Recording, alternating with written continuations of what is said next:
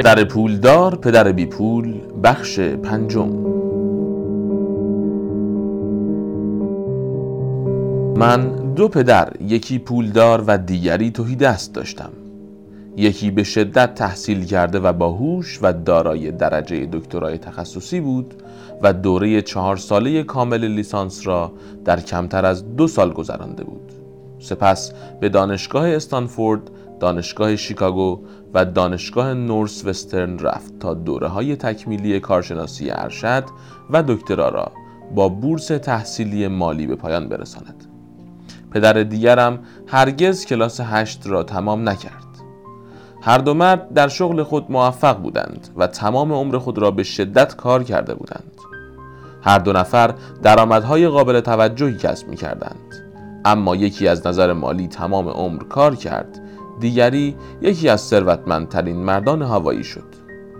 یکی بعد از فوتش میلیون ها دلار پول برای خانواده خیریه ها و کلیسا ارسیه گذاشت. دیگری صورت حساب هایی که باید پرداخت می‌شد به جای گذاشت.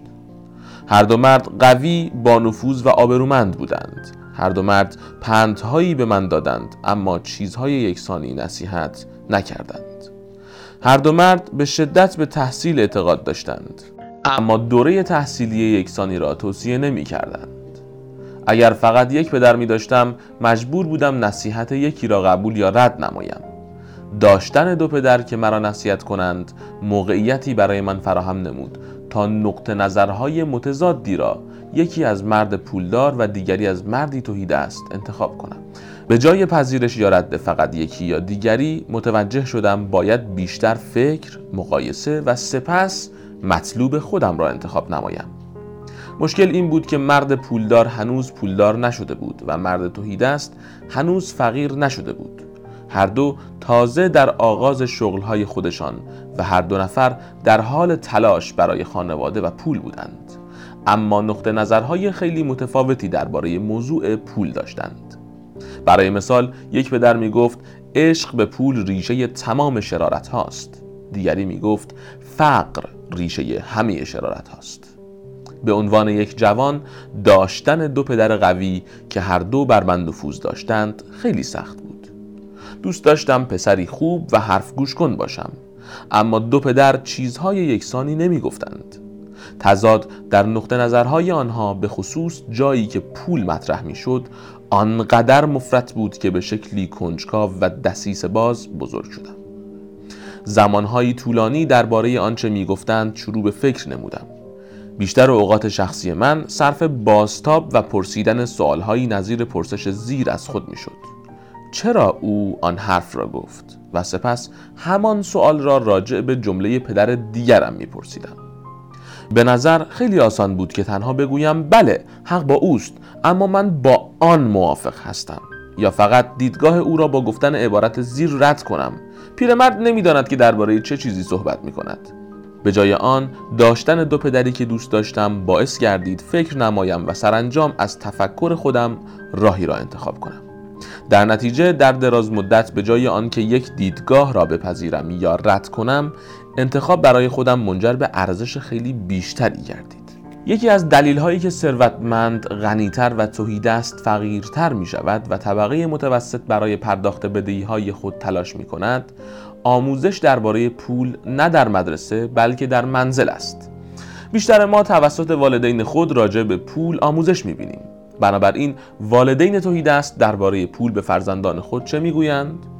آنها می‌گویند در مدرسه بمانید و به شدت درس بخوانید. فرزند ممکن است با نمره های عالی فارغ و تحصیل شود اما از نظر برنامه ریزی و بینش مالی شخصی ضعیف باشد. این امر در زمان جوانی به فرزند آموزش داده می شود در مدرسه درباره پول آموزش نمی دهند مدرسه ها روی مهارت های آموزشی و تخصصی تمرکز می کنند اما به مهارت های مالی توجه نمی نمایند این امر نشان می‌دهد که کارمند بانک، پزشک و حسابدار زرنگ که در آموزش نمره های عالی کسب می کند چرا ممکن است در تمام زندگی خود با مسائل مالی دست و پنجه نرم نماید؟ بدهی های ملی متناوب ما به طور عمده به خاطر آن است که تصمیم های مالی توسط کارمندان دولتی و سیاستگزاران با تحصیلات عالی اتخاذ می شود اما آنها درباره موضوع پول یا آموزش کمی دیدهاند یا اصلا آموزش ندیدند من اغلب به هزاره جدید نگاه می کنم و در حیرت می مانم که وقتی میلیون ها نفر نیازمند کمک های پزشکی و مالی هستند چه روی خواهد داد؟ آیا آنها به حمایت مالی خانواده های خود یا دولت وابسته خواهند شد؟ هنگامی که تأمین اجتماعی و مراقبت های پزشکی رایگان شود چه روی خواهد داد؟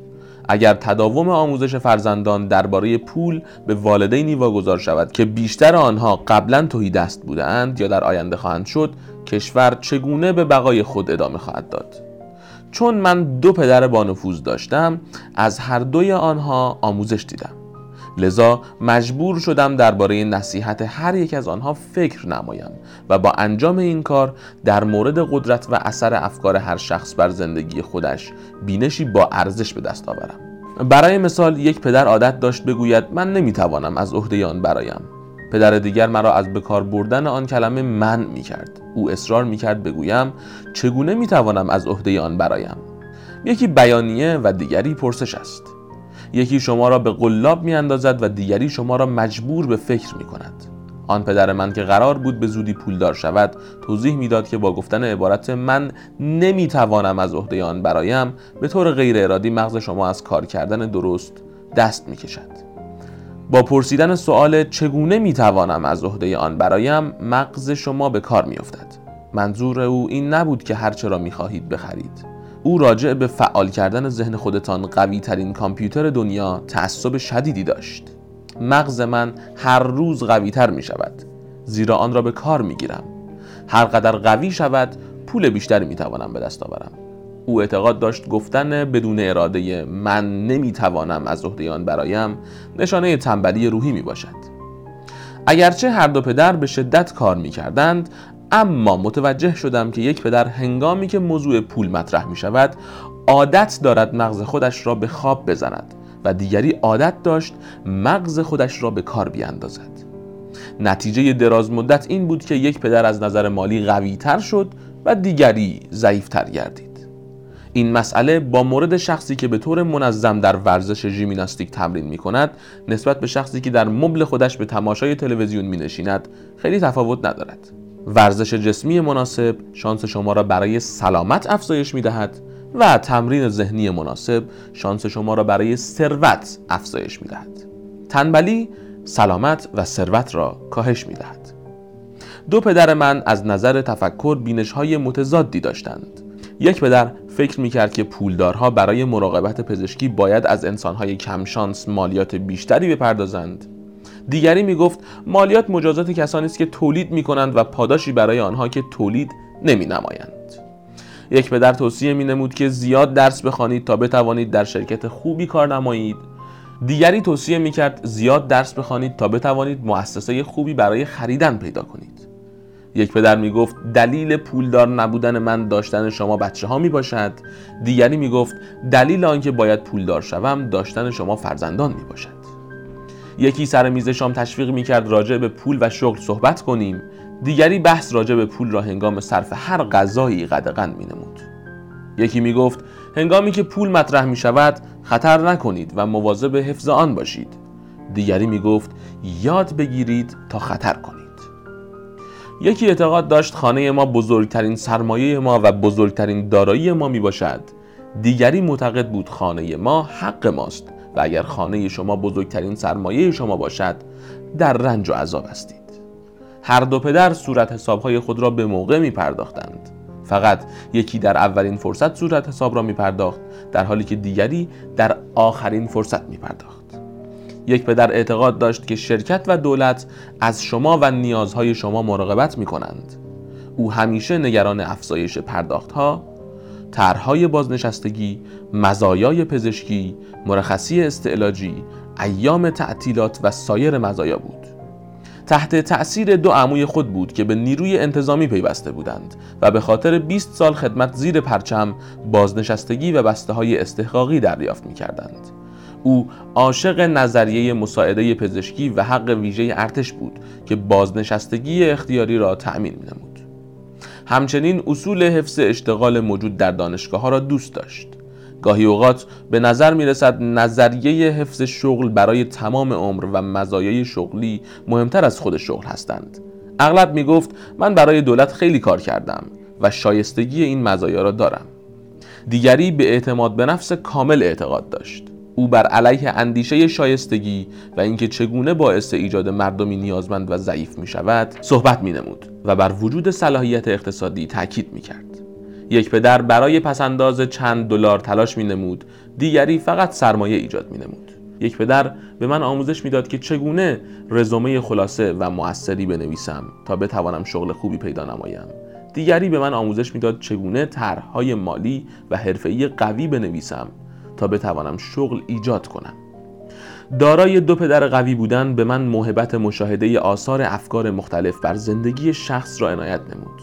متوجه شدم که مردم در واقع زندگی خودشان را از طریق افکارشان شکل می‌دهند. برای مثال پدر توی دست من همیشه می‌گفت من هرگز ثروتمند نخواهم شد و آن پیشگویی به حقیقت پیوست. از طرف دیگر پدر توانمند من همیشه به خودش به عنوان یک ثروتمند اشاره می نمود. او چیزهایی شبیه جمله زیر را می گفت من مرد ثروتمندی هستم و مردم پولدار این کار را انجام نمی دهند. حتی هنگامی که بعد از یک شکست مالی بزرگ ثروتش را از دست می‌داد هنوز به خودش به عنوان مردی ثروتمند اشاره می کرد. با گفتن جمله توهی دست بودن و فقیر بودن با یکدیگر تفاوت دارد از خودش دفاع می کرد.